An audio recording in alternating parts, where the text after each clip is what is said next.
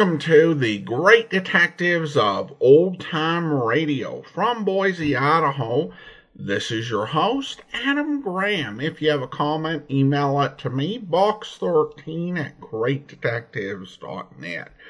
Follow us on Twitter at Radio Detectives and become one of our friends on Facebook facebook.com slash radio detectives and check out our instagram over at instagram.com slash great detectives. I do want to encourage you to check out our other podcast including the amazing world of radio at amazing.greatdetectives.net the series is currently on hiatus until thanksgiving but that doesn't mean there aren't a lot of great programs to check out in 175 episodes, we've uh, recorded tribute series for Jack Webb, Kirk Russell, and Olivia de Havilland. We've also done series for the summer voted by our Patreon supporters, including our Summer of Bogart, our Summer of Angela Lansbury, and our most recent Summer of Summer Replacement programs. Check it all out at amazing.greatdetectives.net, and you can find all of the other podcasts I do over at greatdetectives.net. Please stay tuned after the podcast because we have both a show related and a personal announcement. But now let's get into this week's episode of Jeff Regan. The original air date, October the 12th, 1949, and the title is The Man in the Church.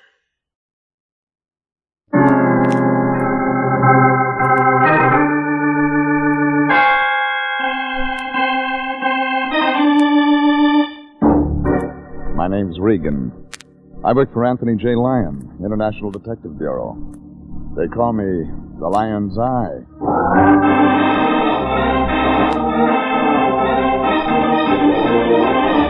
Jeff Regan, Investigator, starring Frank Graham as Regan with Frank Nelson as Anthony J. Lyon. So stand by for mystery and suspense and adventure in tonight's story of The Man in the Church.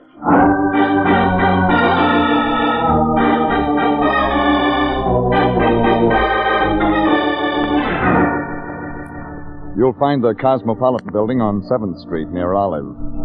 A pile of white granite holding up a brass clock that hasn't kept time since 1932. That's the year Anthony J. Lyon, the guy I worked for, took out a 30 year lease on Suite 308. You can't miss it. Right after you get off the elevator, the International Detective Bureau. Good bargain counter if you want to buy your trouble wholesale. Right after the SC game last Saturday, I walked in. The lion was at his desk. He had a sparkle in one eye and a jeweler's glass in the other. And even though he tried to cover up, I could tell he was looking at a $50 bill. Oh, uh, oh, oh, you, Regan. I, uh, I was just noticing the engraving on this bill. Intricate, fascinating, work of art, really. Grant took a good picture. Yeah, didn't he, though? Ulysses Simpson Grant was one of our greatest presidents, Regan. So you're starting a collection. I've already started one. This is my first showing. All right. Who's the new client? Uh, client? Oh, I didn't get this from a client, really. Rather an old friend. Uh, just a little errand. yes, I called you in because I want you to do a favor for a friend. Last time we did a favor for a friend, he turned out to have a record as long as a rolled up kite string. Oh, Pencole's not like that. Not at all. Pencole? Uh, yes, uh, Charles Pencole, our, uh, uh, my friend. He, uh, he wants a bonded, licensed operator at his place at 6 o'clock tonight. Capitol Hotel on Aliso Street. And just what does Charles Pencole, Capitol Hotel, Aliso Street, want this bonded licensed operator to do at 6 o'clock? Now, see here, Jeffrey, there's no need to take that attitude. All Pencole wants is someone to deliver a cash amount of 5000 bucks. You took another job without asking any questions, didn't you? What do you mean, ask questions? When a man who lives in a two-bit hotel on Aliso Street needs a licensed operator to deliver 5000 bucks, there's questions to be asked. Well, I ask questions. Well, then give me some answers. All right, all right. Oh, I lied to you a little about his being an old friend. He, he isn't that really, but the man asked for help. I couldn't turn him down. He he touched me in some way, Jeffrey. Here. There was a look about him. Gentle. Soft. A $50 look. I tell you, Mr. Pencole was a distressed soul when he came in to see me. If you could have seen him so disturbed, so helpless. It was our opportunity to help a brother in distress. Charles Pencole is our brother, Regan. Come on, answers. Start talking. All right, all right, I'll tell you what I can. Pencole has a problem, but it's in strictest confidence. I told him I'd give him our best operator, you, Jeffrey, but I had to swear I wouldn't divulge details even to you. But I promise it's nothing illegal, just a simple little job. My word, Jeffrey. If you're lying to me again. I'm not. Go see this man, Jeffrey. Take one look at him. You'll see I'm telling the truth. Now, I, I told him you'd be there. The reputation of the agency's at stake. You took his 50 bucks. Yes, I took his 50 And we're on the hook. Yes, we're on the hook. Okay, okay, Fatso, I'll see him. Just see him. But you stay right here. Stay here? Why? Because if this ball has a curve on it, I'm coming back here to ram that $50 right down your throat.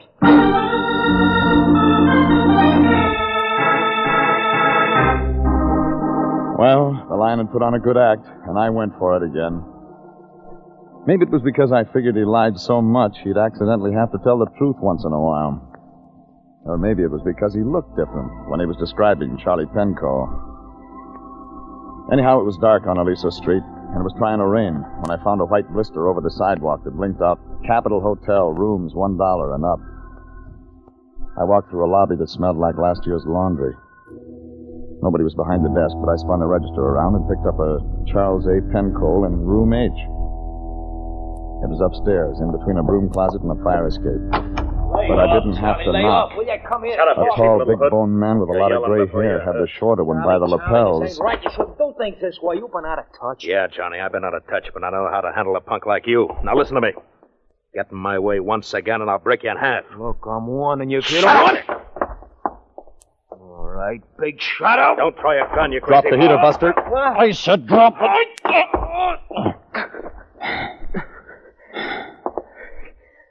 Got a lot of friends, Charlie. You always show up just in time. I remember you too, mister. I remember you Get too. out of here. Go on, get out. I remember this. I remember all of this. You're a pretty good soldier. What's your name? Regan. Oh, you some thanks. Thanks, Regan. I'd have used that thing, you know. We try to keep our clients alive until we've earned our fees. Clients? I'm from International. No. And if you're Charlie Pencole, you're a client until 50 bucks is used up. Oh, yeah, sure, sure. Come on in, Regan. Here, make yourself at home. It isn't much. Wire bed and the neon sign outside. I've had better, Regan. Yeah. Hey, you want a drink? Why not? Probably got a lot of questions to ask, Regan. I'll answer them fast. Yeah, here you are. Thanks. Suppose you start with the punk. Johnny Largo? Mhm. Look, he hasn't got anything to do with you and me. He's a separate fusion. Sure? He's used that 38 before. You know him? I've seen him in the mug files. Well, I can handle him. I want you to handle something else. Yeah. What's the look for? I've seen that kind of suit before. Did 10 bucks come with it? Yeah. Just got out of San Quentin. Did 18 years. It's over. Time served. It shows. Eh, you don't do that much vacation standing on your rear, Regan. It's hard to get any exercise in a 10 by 8 room. And the nights, too, they're always a couple of million years long. You got somebody to worry about. Somebody like Largo? No, no, I tell you, he's nothing. On 29, he was a truck driver who had big ideas. He's still got them, but he's got nothing to back 'em up with. All right. You got somebody else to worry about? Yeah. Guy's name is Sidney Chambers. Owe him some money. You sure you want a detective? I can pay Chambers, but I can't see him. I'm uh, going to be busy. You're bonded. I can trust you to carry the money. Messenger boys are bonded, It's too. a simple job, Regan. That's why I'd only pay the lion 50 bucks to have it done. There you are. 5,000 right there. Go ahead, count it. I'll take your word. Where do I find your man? Sidney Chambers will be at the planetarium in front of the entrance. He'll be in a black suit wearing a white carnation in the briefcase. And just like that, I walk up and hand him five grand. Just like that. How do you know I won't feel like taking a trip?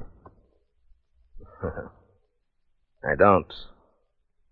But then I still haven't got anything to worry about. You got that much money? No, Regan, I got me. And Charlie Pinkel never let anybody put anything over on him. What about the state of It California? was a bum rap. Oh, sure it was. Good night.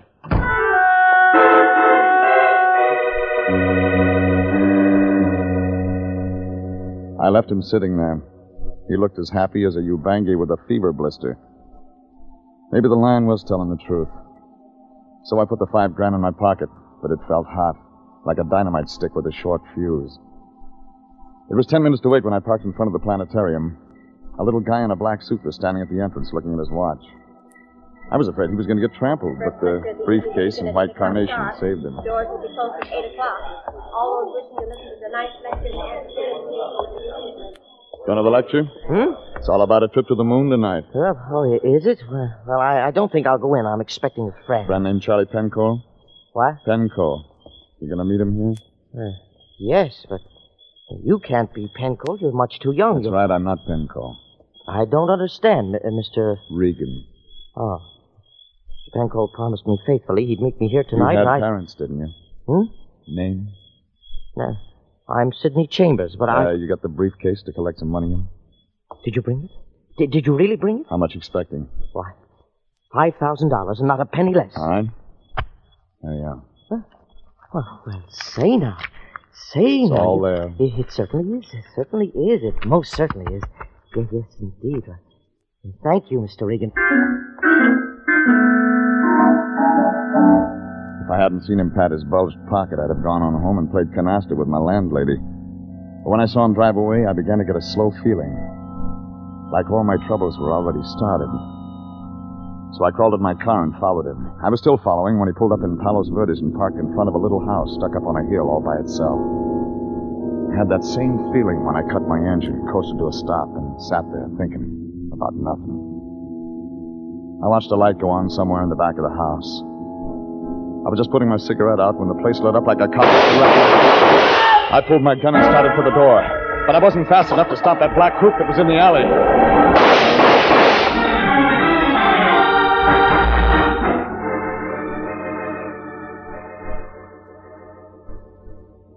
I found Chambers wrapped around the dining room table. He was holding on to that briefcase, and the five grand was still there. But he'd never get a chance to spend it. He was all used up.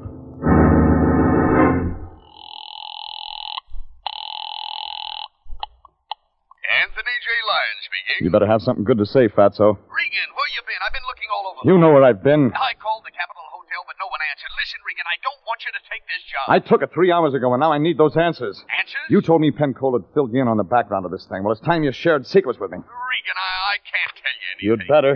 But I didn't get anything from him, Regan. I.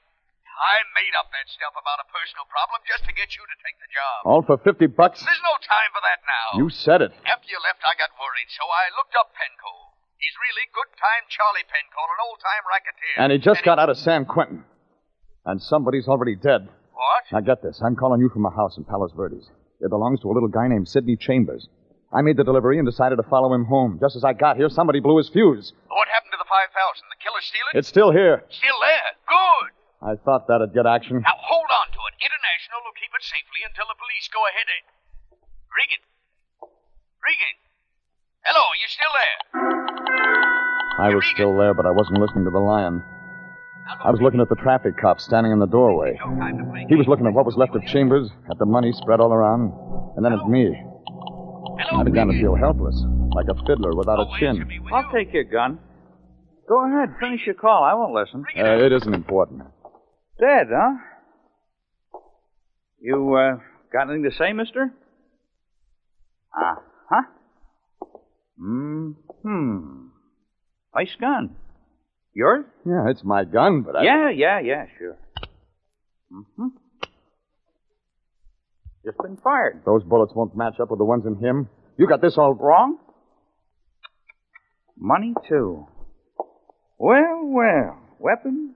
Motive? I'll be in plain clothes this time tomorrow. Look, the guy who did it's making time right now. You'll be surprised the kind of drivers we have around Los Angeles. I'm working Palos Verdes. I stop a minute, I hear noises like guns. And I just cruise around on my bike where I think I hear the noise. And I find you. All right, killer, move. My turn to make a call. I leaned into his gun, spun around, and knocked his wrist down. The bullets went wild, and I hit the light switch. Come back here. Come back. That gave me time enough to get through the door. He lost me when I ran up the hill and back of the house toward the oil derricks. But I knew he'd keep right on looking. And so would every cop in Los Angeles.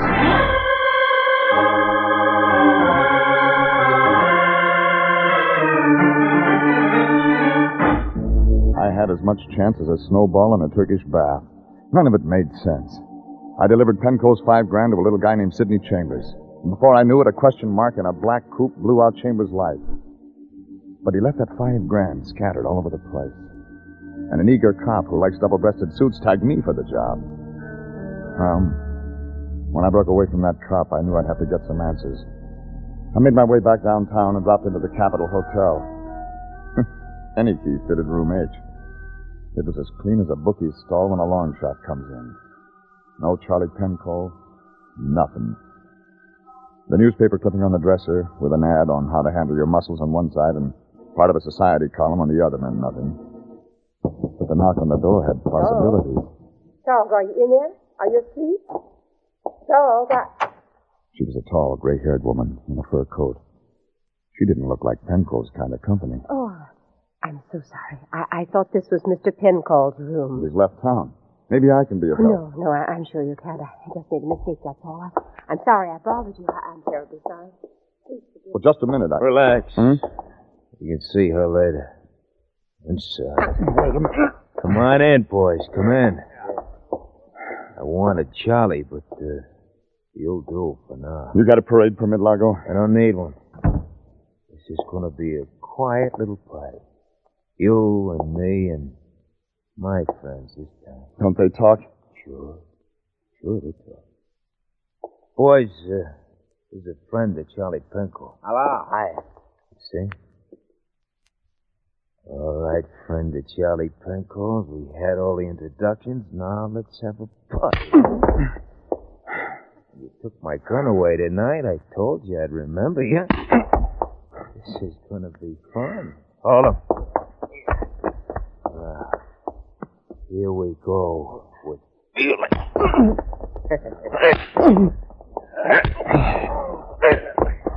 Boy, she's getting, she's getting heavy. Ah, nah, don't let it boil, Sam. Just getting a good start.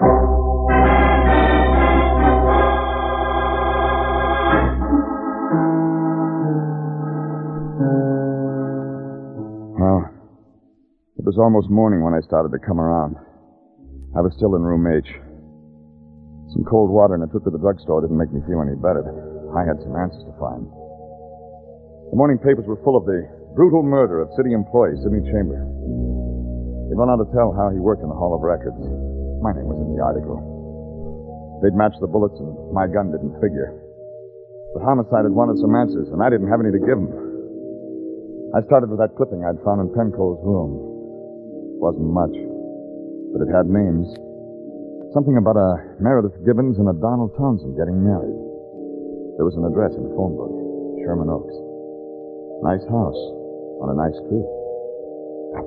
Good morning, darling. I didn't expect you so. Oh, oh, I'm sorry. I thought you were Donald. My name's Regan. Uh, I'd like to see Meredith Gibbons. Why, why, I'm Meredith Gibbons. Well, please come in, Mr. Regan. Thanks. I'll have to apologize for the appearance of the house. I'm packing and all. I'm being married this afternoon. Yeah, I read about that. Oh. Mr. Regan, I'll have to apologize again. I, I don't believe I know you. No, you don't. Look, I won't take a lot of your time. I'm a private investigator. I'd like to ask some questions. Private investigator. Well, certainly, Mr. Regan, but I, I don't know. Hey, darling, I, I'd like oh, to... Donald, you're here. Oh, morning, sweet. Donald, this is Mr. Regan. He's a private detective. He wants to ask me some questions. Oh? Well, glad to meet you, Regan. What's this all about? Probably nothing, just a lead. Look, um, do you people know a man named Penco? Penco? Oh, no, no. I, Think it's, it's important. His name's Charles Penco. No, no, Mr. Regan, I don't. Ah, I'm sorry. Neither do I. All right.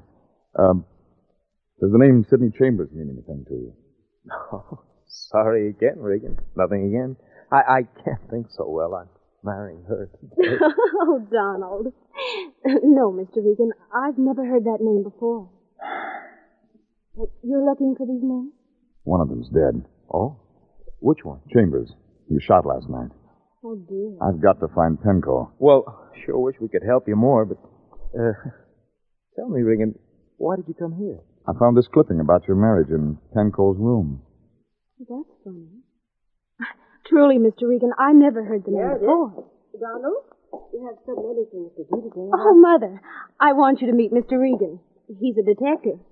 This is my mother. How do you do, Mr. Regan? It was the same gray haired woman I'd met the night before in Charlie's room. Had to hand it to her. She didn't raise an eyelash. She looked right through me like she was meeting me for the first time. I didn't give her away. There was something in her eyes that said, Don't.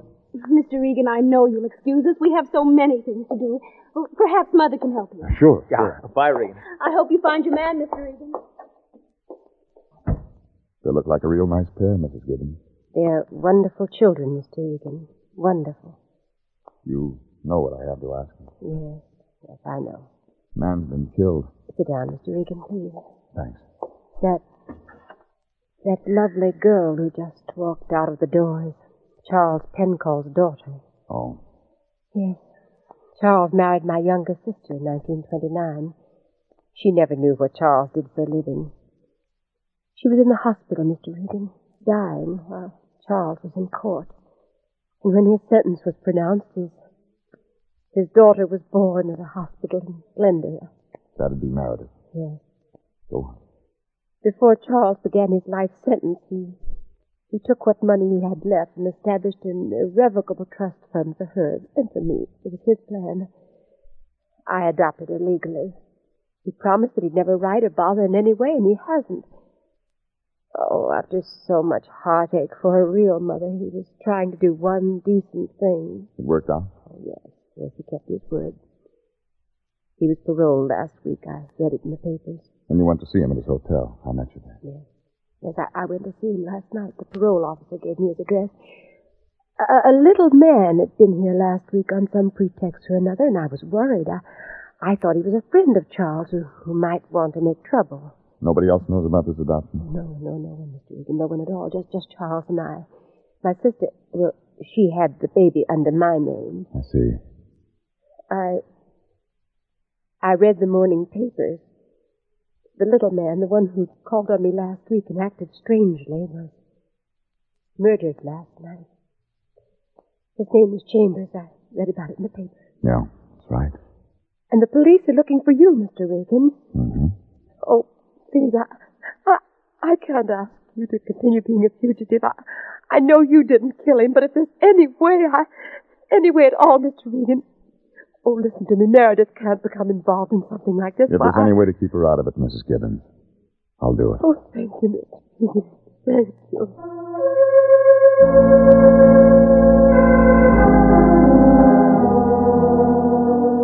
When I left there, I had a pretty good picture of the whole thing. A check with the Civil Service Commission did the rest as far as Chambers' part fitted in. Besides working at the Hall of Records from 1932 on, he'd worked at the city morgue before. And before that, the county hospital as an orderly. And before that, a private hospital in Glendale.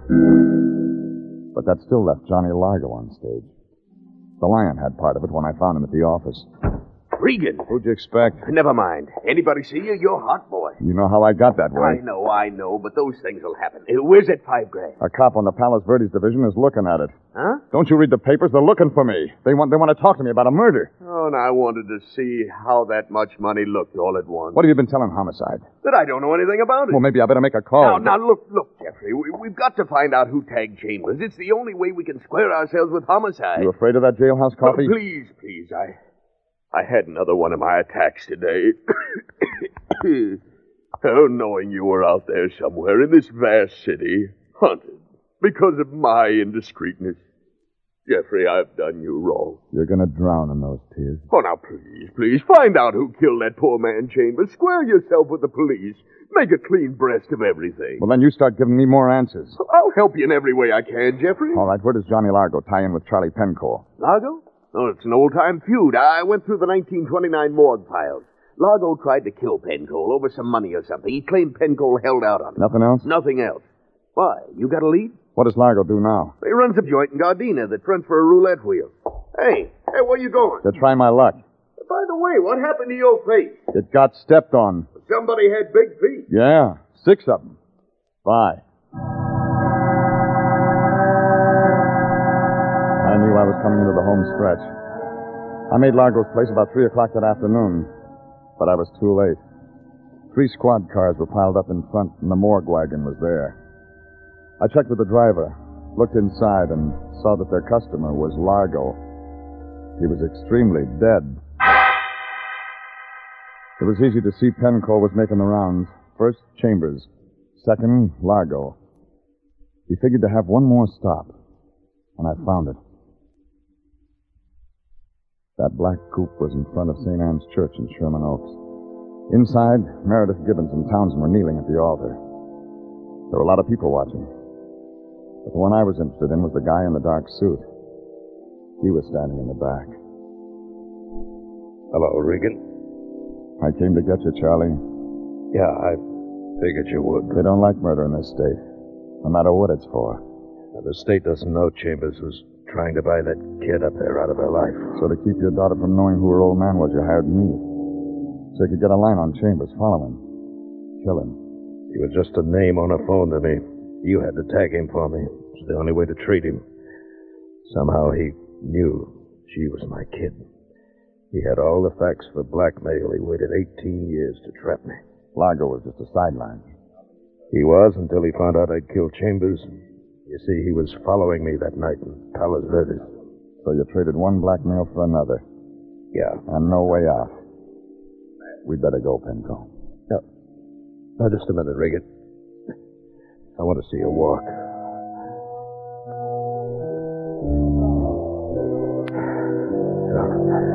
She. She looks just like a mother. I, Regan. What's the matter? What? Largo threw some that connected here. Put your arm in back of me. Hold me up, Regan. At least till she gets by, I, I don't want to ruin anything. Please. McDonald, there's Mr. Regan. He came to our wedding. How nice. Yes. Hello, Regan. Thanks Hello. for coming. Oh, we're so happy. Did you ever find the man you were looking for? Yeah. I found him. I'm glad. We're so very happy today. we sure are. Uh, Mr. Regan, do I know your friend? He, he looks familiar. No, no, you. You don't know me. Not at all. Uh, good luck. Thank, you. you very much. Come on, darling. All right. Okay, Penco. Thanks, Regan. Oh, get me out of here quick.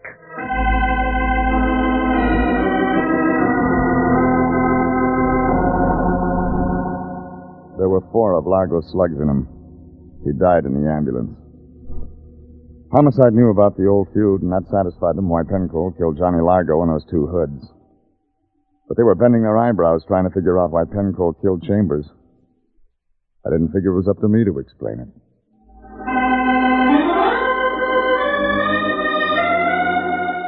The next morning when I came into the office, somebody was just leaving. The lion had one arm around her shoulder. No, no, no. Just part of our service. Glad to be of help, but. Oh, Regan. Oh, Mr. Regan. Hello, Mrs. Gibbons. Oh, I, I just came by to thank you.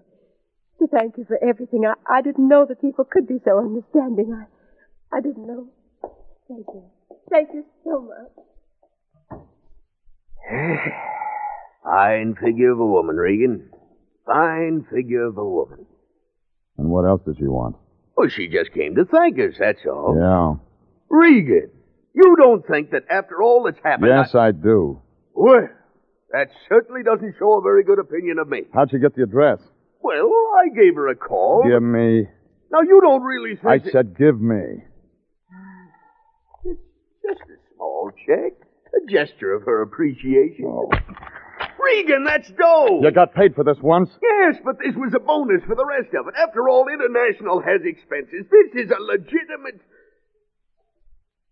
Oh, well.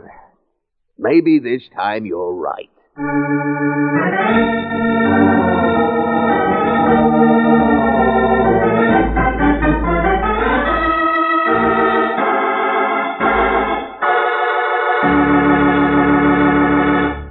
Jeff Regan, Investigator, is written by E. Jack Neuman, directed by Sterling Tracy, and stars Frank Graham as Regan with Frank Nelson as Anthony J. Lyon. Original music is by Dick Aurandt.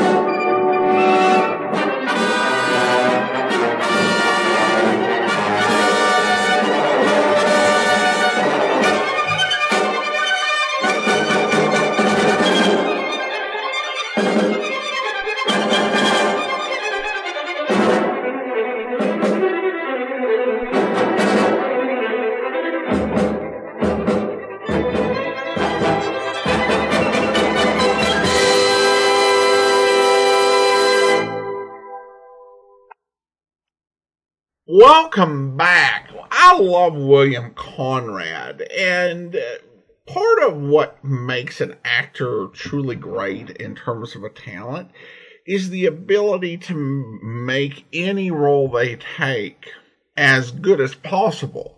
And in this case, this is a pretty basic script, and he's dealing with a kind of basic story in terms of what the daughters of uh, crime uh, figures have to face. But the way he portrays that pain and trying to hold it all together uh, while he watches his daughter go down the aisle is just uh, superb. And I also have to say that this was a very strong guest cast. You know, we heard Herb Vigran, Tony Barrett, a sort of who's who of uh, voice acting uh, for radio really does show up here. The one other thing that did occur to me was Regan's whole I'll trust you on the fact that this is $5,000. Uh, generally, you don't retain your bonding if uh, you decide to take the customer's word on that amount of money. That can really come back to bite you. All right. Well, as promised, the show announcement uh, slash personal announcement. The show announcement is I'm just letting you know that uh, we are planning to take some time off from the podcast and from recording when the baby comes. Uh, I am recording episodes ahead of time. I've started recording episodes that we will play in February and March. So you'll still get episodes each day of Great Detectives and Amazing World of Radio will air on Wednesdays for six weeks and we'll have some more details, but uh, we're taking steps to make sure that hopefully there's no interruption. Now, of course, whenever you're dealing with pregnancy, things can happen beyond your control. You know, if something happens, you know, outside of the time that I've uh, allotted for this, we may have some weeks where we end up playing encore presentations, but I really hope not.